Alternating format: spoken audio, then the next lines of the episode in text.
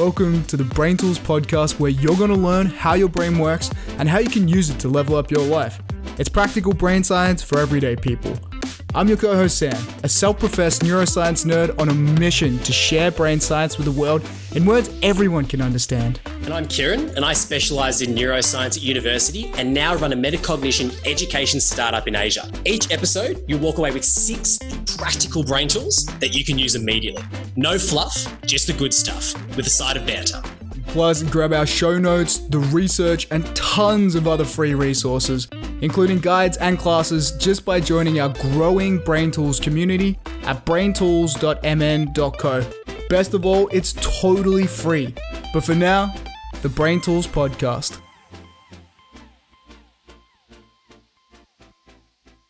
And welcome back to the Brain Tools podcast, where you learn practical brain science for everyday people. Really excited about this week's episode, where we're going to talk a little bit about negative and difficult emotions, where they come from, why you have them, and how you can tame them.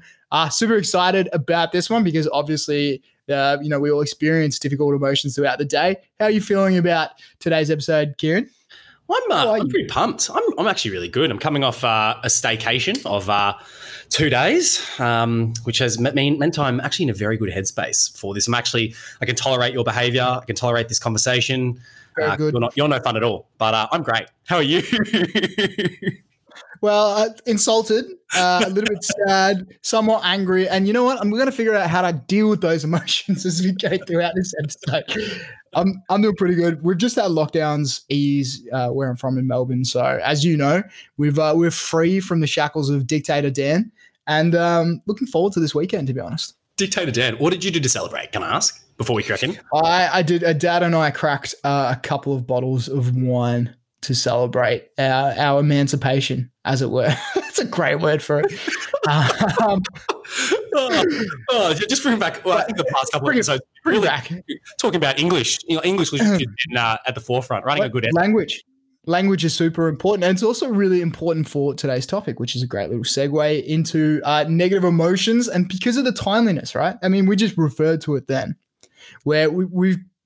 I'm sick of saying it, as we have talked about before. I'm sick of saying, but really, right now, due to all the external factors going on in the world, it's really, really tough and it is leading us to be more prone to produce negative emotions. And this is because of all the negative news triggering our threat, threat responses and stress, a general sense of hopelessness because of this ongoing pandemic we can't seem to shake, people losing their jobs, businesses shutting down, the financial pressure, economic recession, job loss, and, and the lockdowns and social isolation. Because of all these things, we're really living in this time where it's so easy to succumb to the the negative emotions and there kind of are you know some really main negative emotions that we feel every day right yeah, spot on. And I think as we, I know it sounds like we're a broken record. We say COVID every single time we come onto this, but it, mm-hmm. it really is the, the, case. And we've almost got a negative emotion hangover uh, that's obviously persisted throughout this entire time. And as you said, two main negative emotions when we characterize this anger and sadness.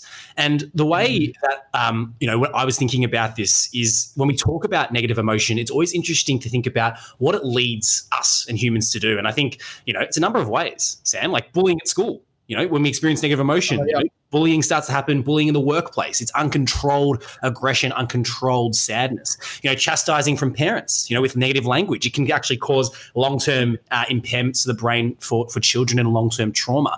And there's this very clear relationship between negative emotion and trauma and how it influences our behavior mm. in, a, in a myriad of ways. I mean, it's a, yeah, negative emotion, hey? Yeah, it's so true. I mean, you, there's the concept of ACEs and adverse childhood experiences and how you carry that trauma memory, memory throughout time. And there's some great work on it by Joseph Ledoux and some other people. But like it, it just does have that really long term effect. And I think um, I've so I've got a bit of a personal story yeah, about please. negative emotions myself, and I alluded to this last week. But I had a period of my life when I was around 21, just coming off the back of uh, experiencing both glandular fever and another one much like it. And I had a compromised endo- endocrine system. And as a result, I, I slipped into this spiraling depression. And I was going through some nihilism and, and had some really dark days.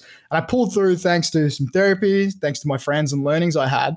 Um, so I really know what it's like to be down in, in the depths of negative emotion. And so many of the things we talk about today, I look back and think, oh my God, I, I get it because I can see how they impacted both my journey to recovery, but also how they led to the conditions that got there in the first place.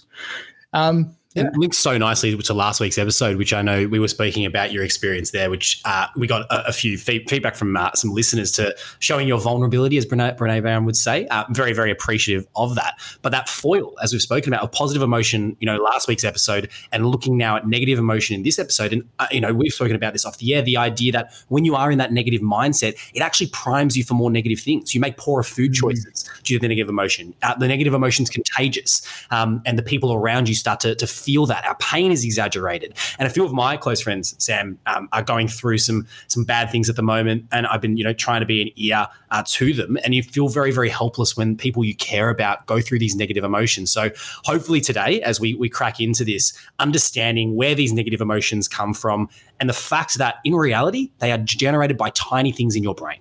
Uh, and mm-hmm. that hopefully can note that that is a, a, very natural and human reaction to our environment that negative emotion is, but it's measurable and it's concrete and there's stuff that can be done about it. And this is not going to turn into a therapy session, but as always, what we want to do, and you know we love we love doing this, we want to get inside the brain, yeah. peer under the hood, and understand what is actually going inside it, particularly from an evolutionary perspective when it comes to um, negative emotion. Absolutely, because I always feel. I mean, that's such good points you, you just brought up about how they impact our decisions. But I always feel it's like once you know on a basic level and understand a topic, it suddenly becomes so much less scary, right? That, that's that's often the source of our anxiety or our fear about it, um, and that is definitely true of negative emotions. So the question is like, like you know, the question is why, and that's why. Sam, can you tell us? Why do we have negative emotions? And the reason I say this though is there's always this constant foil. Like we want more positive emotion, positive neuroscience, positive psychology, but there's got to be a purpose to negative emotion. There has to be, surely. Right. Well, I mean, like we didn't evolve and we didn't evolve in any specific way not to have something. Like if if something is part of our physiology, our biology, our psychology, it's because it provided an evolutionary advantage. And the same is essentially true of negative emotions. So most of the negative emotions we experience sad, uh, anger, frustration, and all the other iterations really stem from survival instincts. And, you know, anger is this protective mechanism, right? Charles Darwin, natural selection. that Charles was onto things. He was onto it. I swear. oh, he's a long history behind him. But I mean, Charles Darwin, super fascinating guy just as fascinating as negative emotions themselves. When you think about things like uh, fear, terror, surprise, uh, and the other similar bodies of emotions, what their job was really to do was to awaken our body, alert it, and prepare it for a threat, to run away from a saber-toothed tiger or a predator back in the days when that was useful. So the way to think about it is that these emotions are ways our brains help to respond to things that happen to us in our environment really, really quickly. And without them, we wouldn't be able to run, run away from predators uh, or protect ourselves. We probably would have died. Let's be frank. We, would have, probably would have died. Like, yeah. no, no Homo sapiens. No sapiens book. yeah, we don't get the backstory, the anthropological backstory. I think the, the, the, problem we run into these days is that so many of these emotions that would have served us incredibly well out on the plains, out in these these vast conditions with you know threat in all corners coming at us from predators, they don't serve us as well uh, in the current digital era where we, we're not really under attack from a lion, but we often perceive other threats to be the same way and trigger the same emotions. It's such an interesting thing that you're mentioning because it's that classic case of technology being a human creation that has, you know, led to massive changes in our environment, but our biology is just lagging behind. You know, in a hundred meter race, and uh, our biology is at meter ten, and our technology is at meter ninety. There's a bit of a mismatch going on. One hundred percent. We've got ahead of ourselves, and I mean, there's there's only there's two real main emotions that we feel as well. And I know you're going to cover that, um, those two big ones. Yeah, spot on. And I think, look, I think the first one that I wanted to, to start with is just purely plain and simple sadness. Um, and again, a, a shout out to the episode that we did, episode two on on well-being, where we did talk a fair bit about you know sadness, mental health. So uh, feel free to obviously go back to that. But the amygdala, Amy, always being that sort of salience detector, that threat detector. But there's one really interesting thing that happens when it comes to sadness that I, I just wanted to bring to everyone's attention, which is cortisol. We we've spoken about in previous episode, but one of the main things with sadness, it's the prolonged production of cortisol. And that's why people can fall into depression. I had I saw this really cool line that sadness involves the reduction of cortical control over evolutionary ancient brain systems. And it's that whole idea that, you know, cortisol, while it's meant to, you know, fight or flight, get us going uh, during that, it actually can, in longer spurts, decrease cognitive ability. It makes us incredibly susceptible to other illnesses and immune system, immune responses compromised across time if not dealt with appropriately. And so I think that becomes a really interesting part that there's so many different parts of your brain that are involved when it comes to negative emotions, sadness, and obviously anger as well being the sort of main main drivers. Yeah, that's that's so true, and we'll touch on that a little bit later about the the impacts of cortisol and kind of negative emotions on physical health and on your brain too. I you, I mean, you just you you really just touched on the biggest myth there is around emotions, and you, Are you going MythBuster on us. I'm going MythBuster. I'm going. I'm going MythBuster because this is probably the, the one of the most propagated uh, neuromyths, as it were. There is no single negative emotion part of your brain. Like sadness doesn't just live in your amygdala. Anger doesn't just live in the insular cortex. Like it does, there's no part of your brain where if we dissected your brain right now and cut it out and said, yes, that is what makes you angry, or that's what makes you scared, or that's what makes you sad. So there's been a lot of uh, research recently looking at emotions, how they're made, the amazing work of Lisa Feldman Barrett and others, where they've basically showed that your emotions are kind of these network responses across the brain. That's that's so that's it's a really salient point though, right? Because if you look at all the mm-hmm. neuroscience over the past 50, 60 years, it's been here is the location in the brain that is responsible for yeah. this. Even when Charles Darwin came up with you know his emotional expressions in animals and in humans, he noted that there was like an emotional fingerprint, which is that the same responses were for the same things. But you're you're saying is many different areas of the brain are involved in this response, and so it can look very different from person to person in reality. It can, it, it really can. And so yeah, you're totally right on. We don't we can't regionalize or localize it like we used to. And that the same emotional response in brain to brain can look slightly different, although it's obviously going to be, I mean, from the research, is going to be similar neural activation pattern. And they can do this by measuring these things called voxels in the brain.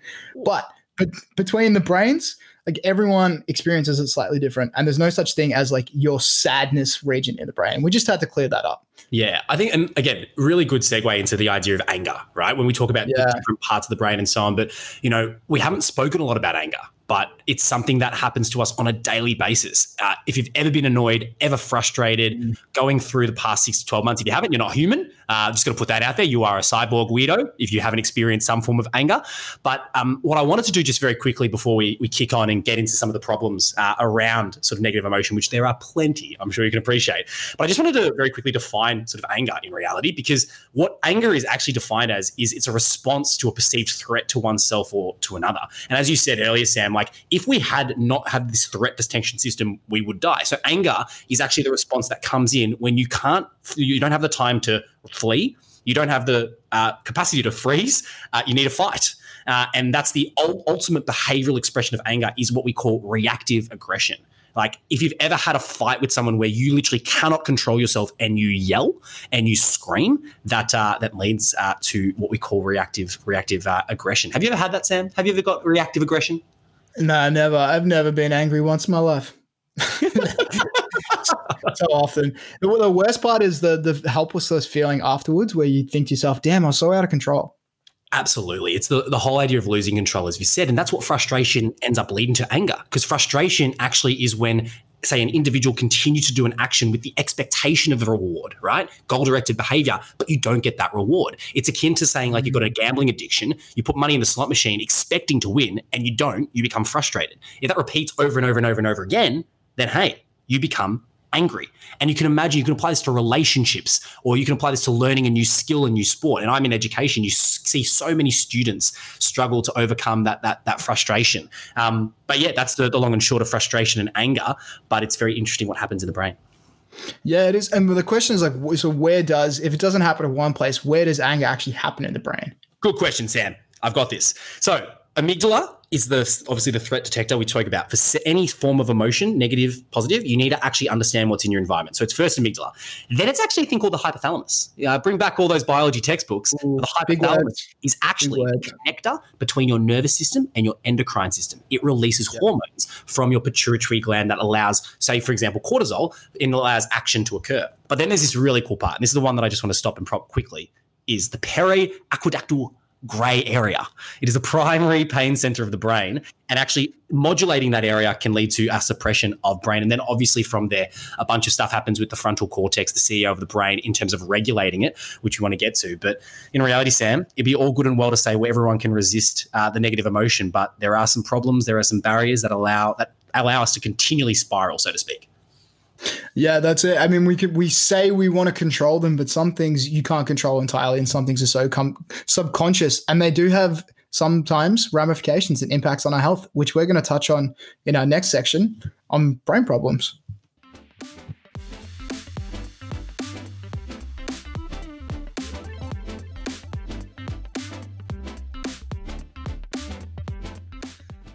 So, welcome into the next section, which we're going to talk about brain problems when it comes to negative emotion. And particularly here, Sam, um, there are problems when it comes to negative emotion that lead to a spiral, the rumination, the negative spiral, where, as we said in the last section, you completely lose control of all semblance of self. Your CEO of your brain, your prefrontal cortex, is dominated by all the sort of ancient systems, so to speak. And the first problem I wanted to just bring to your attention, if I can, uh, is problem number one is that we don't actually have a specific language to describe how we feel when angry or sad.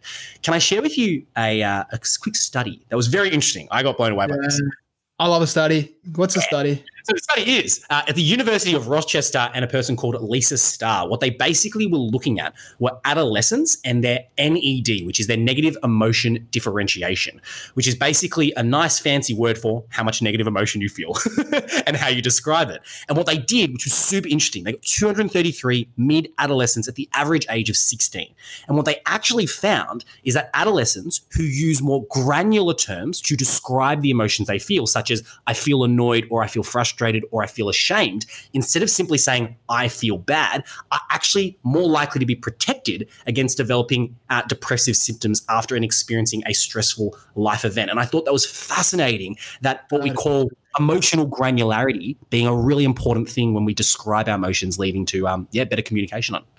That is super interesting. And the reason I say that is because on our episode next week on emotional management, one of the brain tools and things we'll be talking about is that in particular and how impactful it is.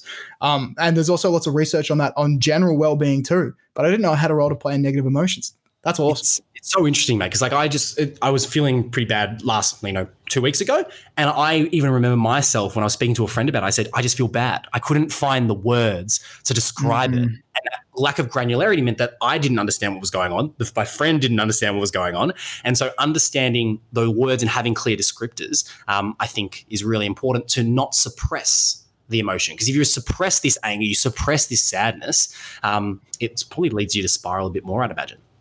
It does lead you to spiral a bit more, and there's there's actually some really interesting studies around that that language usage and affect labeling. We'll drop that in the show notes. You can read more about that. But the the simple truth of it, and this is true for anyone who's tried doing this, when you try to suppress a negative emotion, it doesn't work. it just doesn't work. Right? It, it Can't do it. and there's actually some research done that found the suppression of negative emotions over time can lead to mental disorders. Um, uh, in the Journal of Consequences of Repression of Emotion, Physical Health, Mental Health, and General Well-being, uh, they did an article and a longitudinal study which showed people who repress more of their negative emotion. Uh, sorry, people who try to suppress negative emotions over time um, can lead to things like depression and overall frustration, and ex- actually experience more cortisol. Um, and the reason for this is twofold. The first is the fact that when you try to suppress something, you have to actively think about it. So you're experiencing mm. ironic process theory, which means you're focusing more on it and therefore you are experiencing more. Ironic process theory basically states that when you try to not think about something, you have to think about it and therefore you think about it, which is so stupid. It's like, oh, like don't don't look at the elephant. Don't yeah. look at the elephant in the room. Look at it. You just it's literally what happens. Sam, don't eat chocolate. Sam, don't eat chocolate. Eats chocolate. And the same thing happens. Same thing happens with the suppression of negative emotions. When you try to suppress something, you have to actively think about it. And that process of actively thinking about it means you experience it more. So the antidote to this is to just let your emotions be. And this is what uh, research from Yale, Columbia, and Dartmouth Dartmouth universities. They found that pe- people who accepted the emotion uh, were less likely to experience the negative rebound of suppression. So, really interesting. Yeah, that, people try to suppress their emotion. And I, uh, the reason I like it's hitting hitting home with me is like I used I used to do this all the time. Like I, I, I mm. and to be honest, you sometimes still do uh, on the odd occasion. But you always feel I don't know if you felt this before, Sam, but like you know that build up when that's like yep. it's that frustration we spoke about earlier. It happens once, twice, then, but you hold it in, you hold it in, you hold it in, and then unfortunately at some stage it just comes out, um, and it's just a bit of a whirlwind. One hundred percent. Just like the gas that passes through our body, sometimes out is better than in. you are such a weirdo. I'm going to move on really quickly from that, which is the, the, the, consequence of that. If you do suppress it, as we spoke about, is if you are sitting there, and that's problem mm. three we've sort of identified, is you won't probably talk about it. And if you don't talk about it, it does lead to, as I said, that negative emotion overload. And when we get into that negative spiral, which I'm sure people can associate with, we actually lose our ability to be sensitive to other people's pain. And so we actually start to put up mm-hmm. walls, which means we don't get the help that we need. And so it was really interesting in this study that was conducted at the University of Geneva. They were actually looking to understand how our emotions influence the way we respond to others while they are in pain if we were primed by something emotional prior to that. And so what basically happened to describe to you, which I thought this was this is actually this is bloody fascinating. They actually showed the, the participants in the study um, positive or negative movie clips from famous movies, so Forrest Gump as an example, and so on, while in the brain scanner and then made them feel pain and then watched clips of others in pain. And this is what they found. They found out that those participants who watched a negative clip and saw others in pain showed less brain activity in areas associated with pain, which is the anterior uh, insula and the medial cingulate cortex. And it's so interesting. It's basically saying the following negative emotions literally suppress our ability to be empathetic, if you can imagine that. Wow. So so negative emotion overload disables empathy. hundred percent. Which again, I, I want to. Sorry, I'm getting too excited. It's correlated. It's correlated. It's correlated. I swear. But I thought that was fascinating. No wonder people, when you feel really mm. bad, you don't want to seek help, and people will actually start to avoid you. In the strictest case, when you are feeling quite negative, and I think that um, that sort of that makes a lot of sense it makes a lot of sense. It also ma- it makes sense why people want to like d- detach and push away from people when they're feeling terrible. You don't want to talk to other people because you're losing that ability to be empathetic. There's, those parts of your brain are just not activating the same way. It's spot on, and because our brain is completely impaired, though, right? In terms of mm-hmm. so many different functions. It is to- totally impaired. I'm even thinking in this. This is just really quickly that possibly one of the attributions might be the fact that that experiencing that negative emotion is taking up the resources needed to be empathetic so those wow. mental resources are being directed towards your experience of pain as opposed to being able to understand someone else's. So, and it comes down to attention, doesn't it? That's so interesting. Okay, it, do you, it does. Do you, do you neuroscience? I've, read, I've, read a book. I read a book once.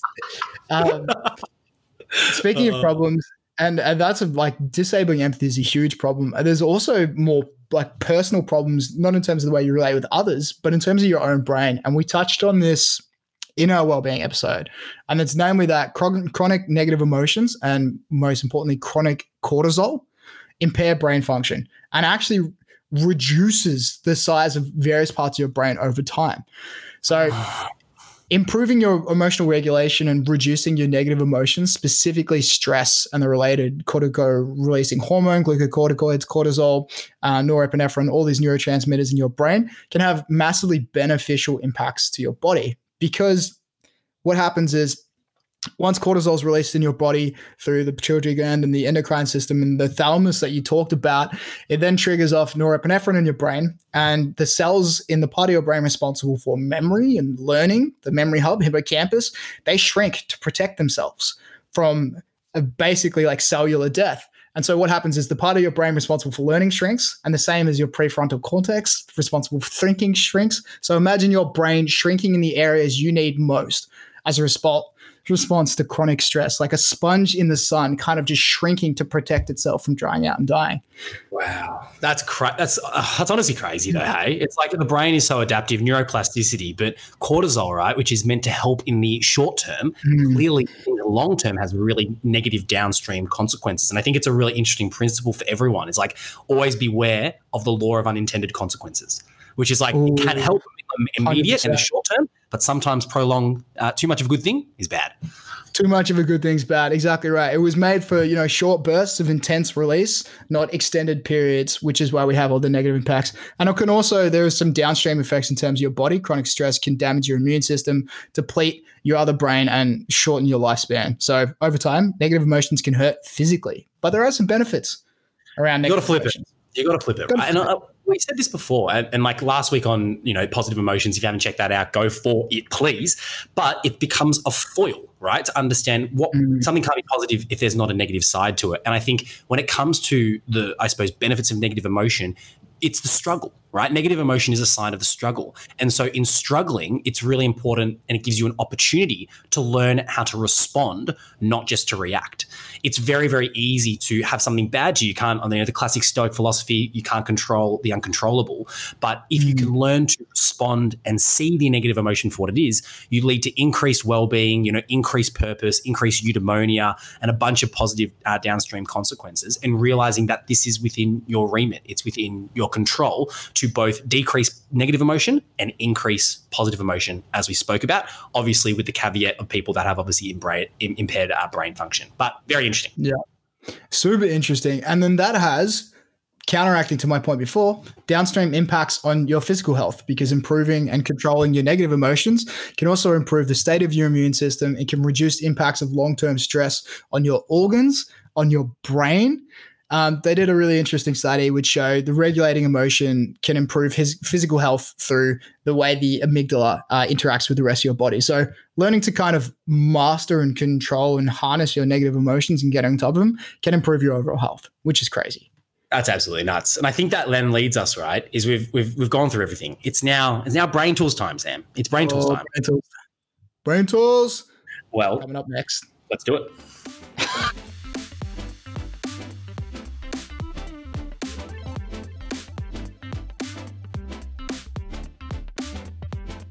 All right, and now it is time for your favorite section, our favorite section, everybody's favorite section. Uh, the brain tools time where we get really practical and we're going to talk about some six amazing practical brain tools to help you master your negative emotions uh, and just be a little bit healthier and happier uh, when it comes to negative emotions there are definitely quite a few different brain tools and we're going to add some extra ones in the show notes but you know one of the easiest things you can do you could do right now? What is it, Kieran? Oh, just teeing up another brain tool, aren't you? I love it. Brain tool number one, which I'm coming to the party, is distract yourself to create a pause. Now, the, the, the, reason I bring that up is the easiest thing at the moment that happens when you get angry, when you get sad, is the reflex. It is a cause and effect. What we're trying to do here by creating a pause is to dissociate the cause from the effect. And the only way you can do that is to create space. And I think Naval Ravikant, one of our faves, says this all the time. He says the ability to stay calm during a conflict is a superpower. And doing so all stems from mm. distracting yourself. I actually want to mm. walk you through a little bit of research here before I do uh, get into some of the practical parts. But a lot of research basically suggests that if you are to engage, when you get angry, when you get sad, you have that instinctual negative emotion. If you engage in cognitive tasks, um, you actually lead to a distraction or a pause that allows you to actually process the information better once it's actually done.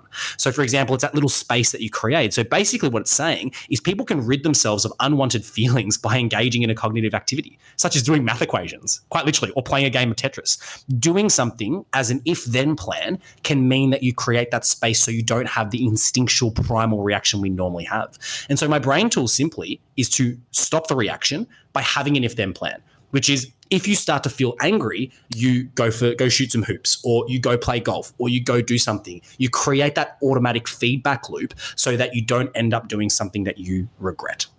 Brain tool number one. Nice, short, sharp, and sweet. Probably my shortest one ever, no, but yeah. create that pause. Crispy. I love it. Create that pause. That leads really, really well into brain tool number two, which actually ties into some of the same research going on. And brain tool number two is don't vent, refocus. So, I mean, we, we all do this, right? Um, we all vent and let it out when we're feeling frustrated or anger, and we in doing so, like I talked about before, we focus on the negative emotions because if you're venting about how frustrated you are, then you're really just thinking about how frustrated you are. And so there's that cycle of rumination which feeds back into that negative emotion, meaning the more you vent about it, the more worked up you get, the more you experience whatever that negative emotion is. The negative spiral the negative spiral. So this perpetuates the the difficult emotion and makes you feel worse.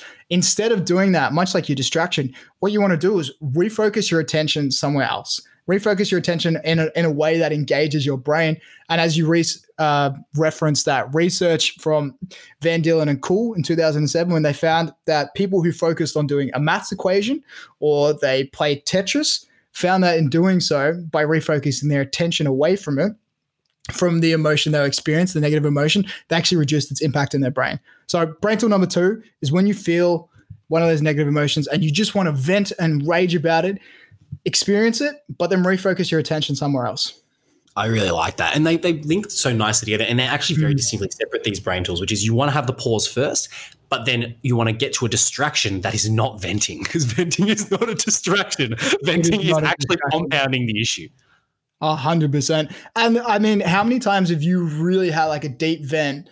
And by the end of it, you're so worked up, you don't actually feel better because you've got yourself even more angry or frustrated or, or sad or whatever it is. So I know personally, I, I used to do that a fair bit. I thought venting was, you know, a healthy emotional output, but uh, I find just, yeah, distracting myself works much better. And so so the research, and that's why the, the distraction is an example, right? Physical venting is much better than emotional and verbal venting. Going for a run, doing that exercise, etc., not just punching your pillow.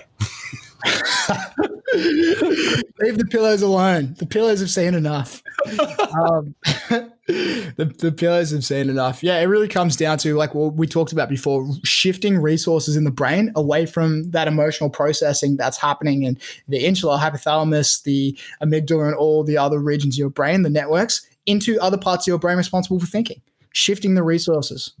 And you know what? We just want to feel good, right? Got to remember the we good times. Got to get nostalgic sometimes. Ah, oh, that was very nicely done. Very much appreciate that. We do got to get nostalgic, which brings me to brain tool number three because sometimes we all get stressed, we get overwhelmed. It happens. But brain tool number three is remember the good times to counter acute stress. Ooh, okay. What it means is this, right? Are you listening? What it means is this. if, you, if you want to pull yourself out of a negative emotion spiral, you are spiraling out of control. You're not venting, but you are spiraling. It does happen. All you need to do is revisit some nostalgia to remember the good times. Um, so they actually did some research around this. They did some research where they put people into a negative spiral, into a negative state. How do they do that? How do you put someone into a negative spiral? Um, well, they didn't put them into a negative spiral, but they, show, they show them uh, negative emotion emotional stimulating um, stimuli. So things that made them feel negative in certain way. And there's a pub- uh, study published by Speer and Delgado in the prestigious Nature Journal. It's called Reminiscing About Positive Emotions Buffers Acute Stress Responses. Oh, hello. So they got, they got these volunteers to do a str- stressful or not stressful task and then ask them to recall a positive memory, nostalgia.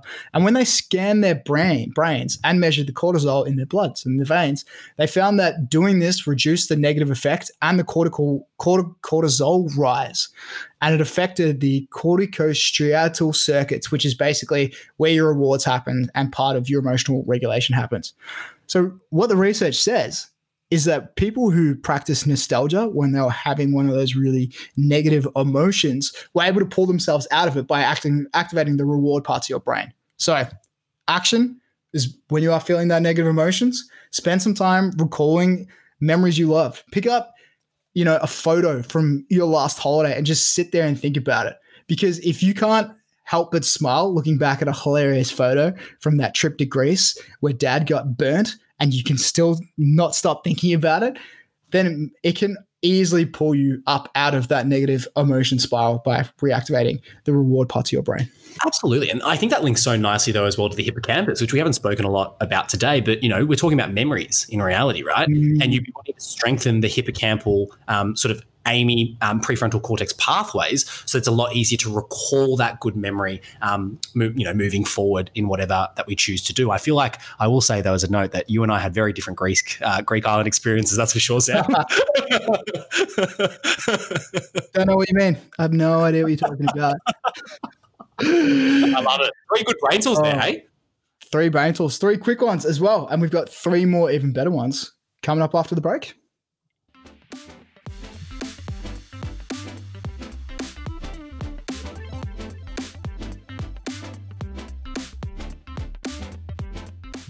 All right, and now on to the last section of brain tools. Um, those last three were great. These next three, I'm very excited about some of the brain tools coming up. Some some really some biggies, some biggies, and it's all about the way you you think about uh, emotions and and how emotions are triggered, right? Yeah, and how you frame it, which leads to brain tool number four, Sam, which is reappraise the negative event. Oh, all right, we'll tell. Well, hang on. What are you talking about? Okay, Sam, I'm gonna I'm gonna change this up a little bit, right? Um, can you close your eyes for a second, please?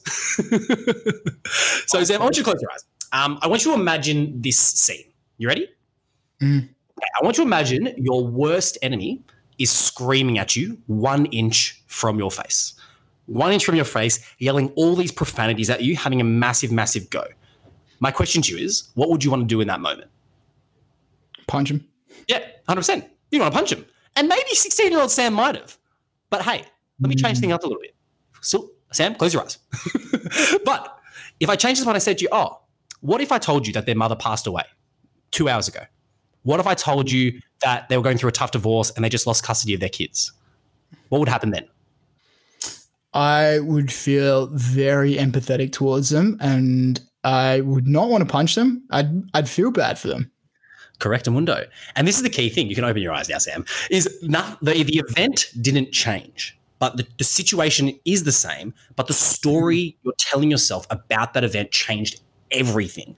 And that's a classic case of what reappraisal is. It is a reframing an event to consider more information that you might not have actually considered prior through that empathetic hat. And I think Albert uh, Albert Ellis sums it up really well. He says you don't get frustrated because of events, you get frustrated because of your beliefs of the event. And I think that's a nice sort of reframe to talk about reappraisal. So Sam, I know there's a lot lot to this and we will cover this next week as well because I think it's a it's a real big one, but I do want to give you just a quick study uh, of from Ochsner of a reappraisal experiment which I thought was absolutely fascinating, which is as follows.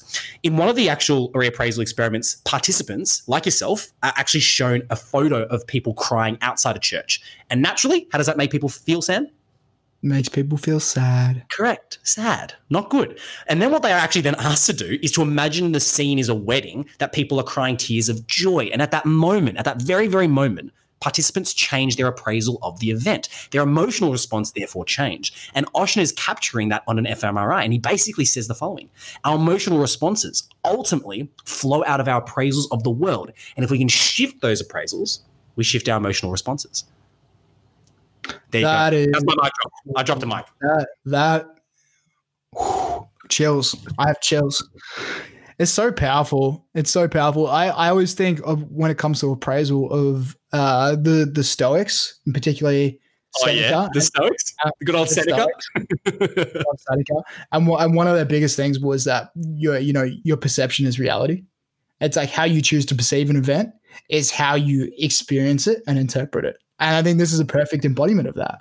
Yeah, exactly right. And I think like one one just simple action or thing when something bad happens, whether you get into a I don't know a taxi and the cab driver's having a go at you, whatever it might be, just always mutter these words to yourself. They're just having a bad day.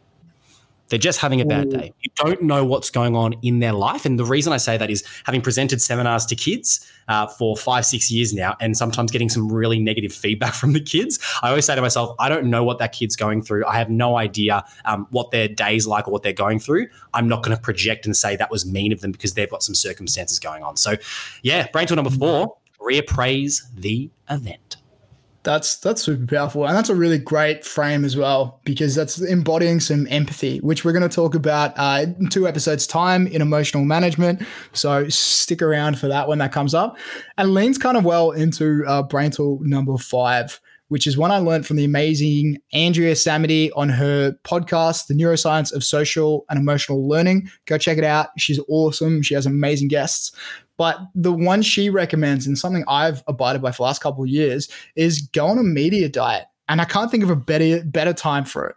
So what this basically is is making sure you restrict the amount of negative news and information coming into your brain on a daily basis because as we talked about before the negative emotions you feel, the difficult emotions are really in response to stimuli and events that happen in your environment. And if you're watching negative news every single day, if you're watching the TV and you know people are dying and the world is collapsing, well then you're feeding that information into your brain, which is activating the threat signal, which is teaching you to experience whatever negative emotions accompany that news.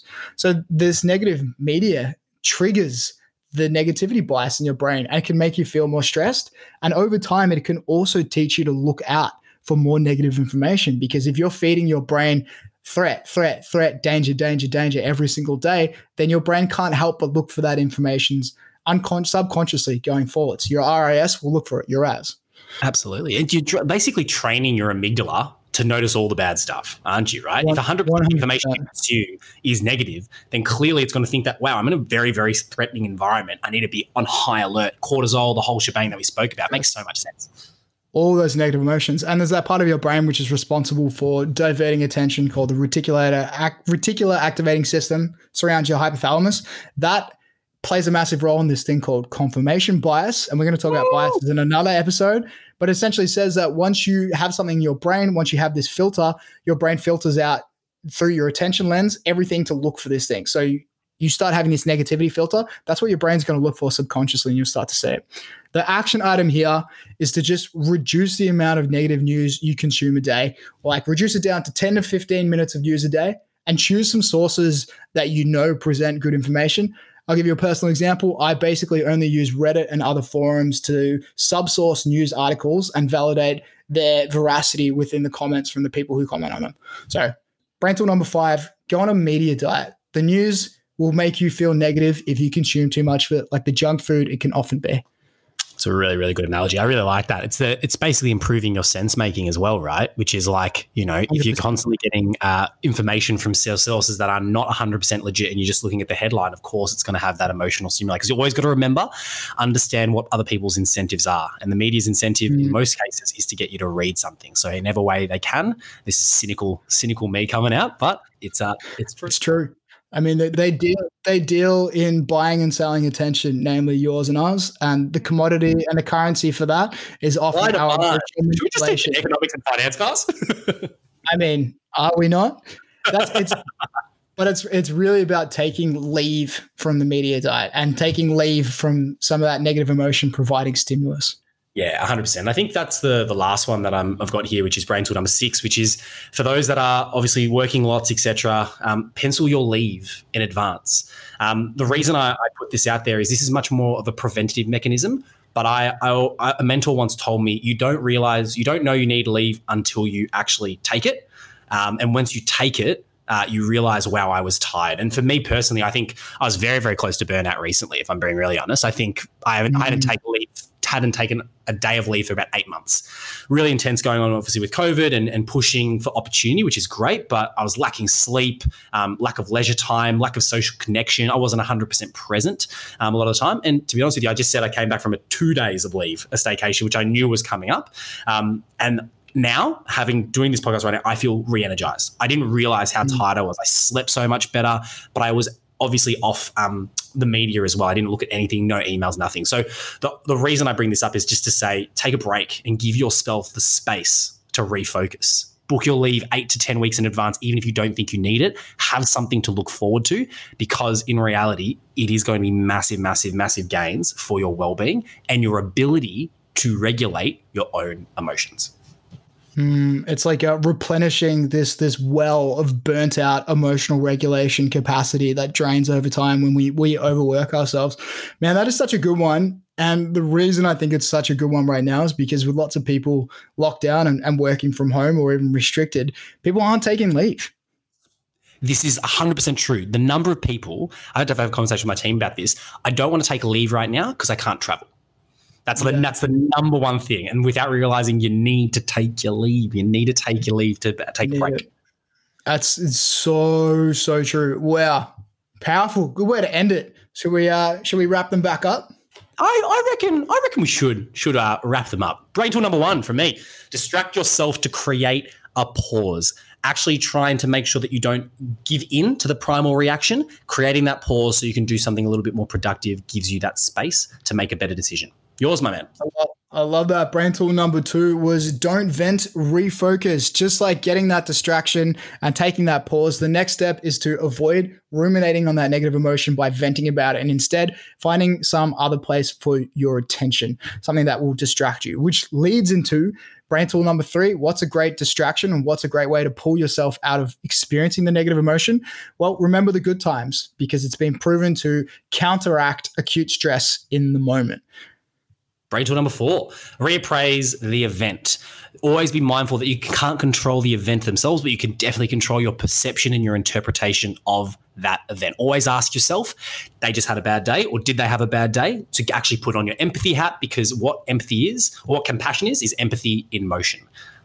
Ooh, that's a great quote and leads really well into uh, a whole podcast on empathy and emotional intelligence, which is the amazing neuroscience of social and emotional learning with Andrea Samadi. I'm going to link that in the comments. But brain tool number five, which I learned from her podcast, was bypass negative emotion, uh, negative media to bypass negative emotion, put yourself on a media diet, restrict the amount of negative inputs going in to reduce the amount of negative inputs coming out of that brain of yours. And it leads really well into making sure you look after yourself.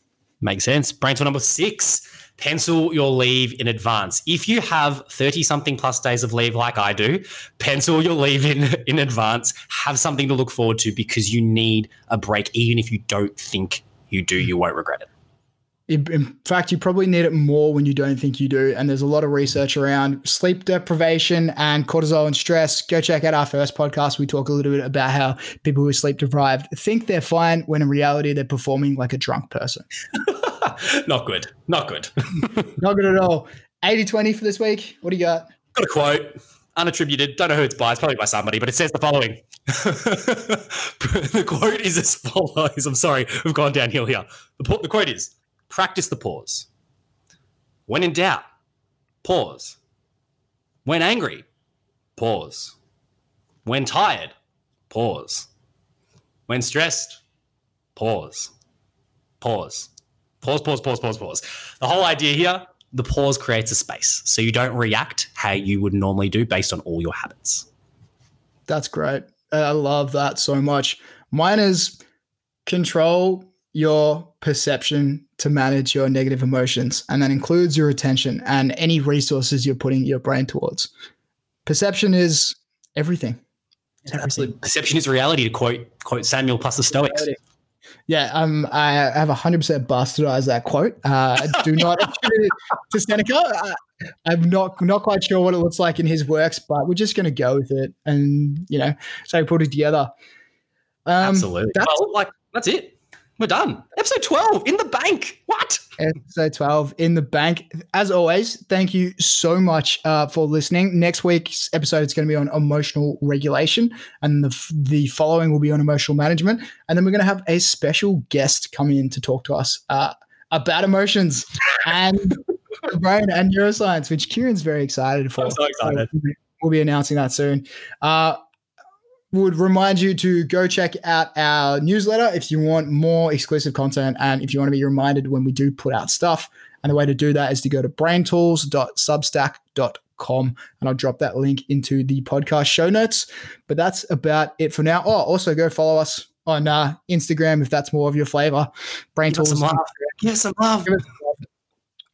And uh, sh- share this around. We've had quite a few people been sharing screenshots when they're listening to the Brain Tools podcast at the end, sharing on their Instagram stories. We always love that. It's amazing when you help us uh, reach more people and help more people too. That's that's it for me. I think I've talked enough for a whole day. That's it for me. We've talked enough. We're, let's let's sign off. Thanks so much. Signing off. Thanks so much. See you next week. See you later. Thanks so much for listening to this episode of Brain Tools. We've got three quick things to hit you with before you go. One, if you want to hear other Brain Tools, you can find our other episodes at the link below and on all podcasting platforms. Number two, if you like this episode, then give us a review on iTunes or Spotify, only if it's above four stars. And number three, you can go ahead and join the braintools.mn.co community where we'll post a complete brain guide based on this episode, plus a ton of other resources. Best of all, it is completely free. Cannot wait to see you next episode. And until then, bye for now. See you next episode.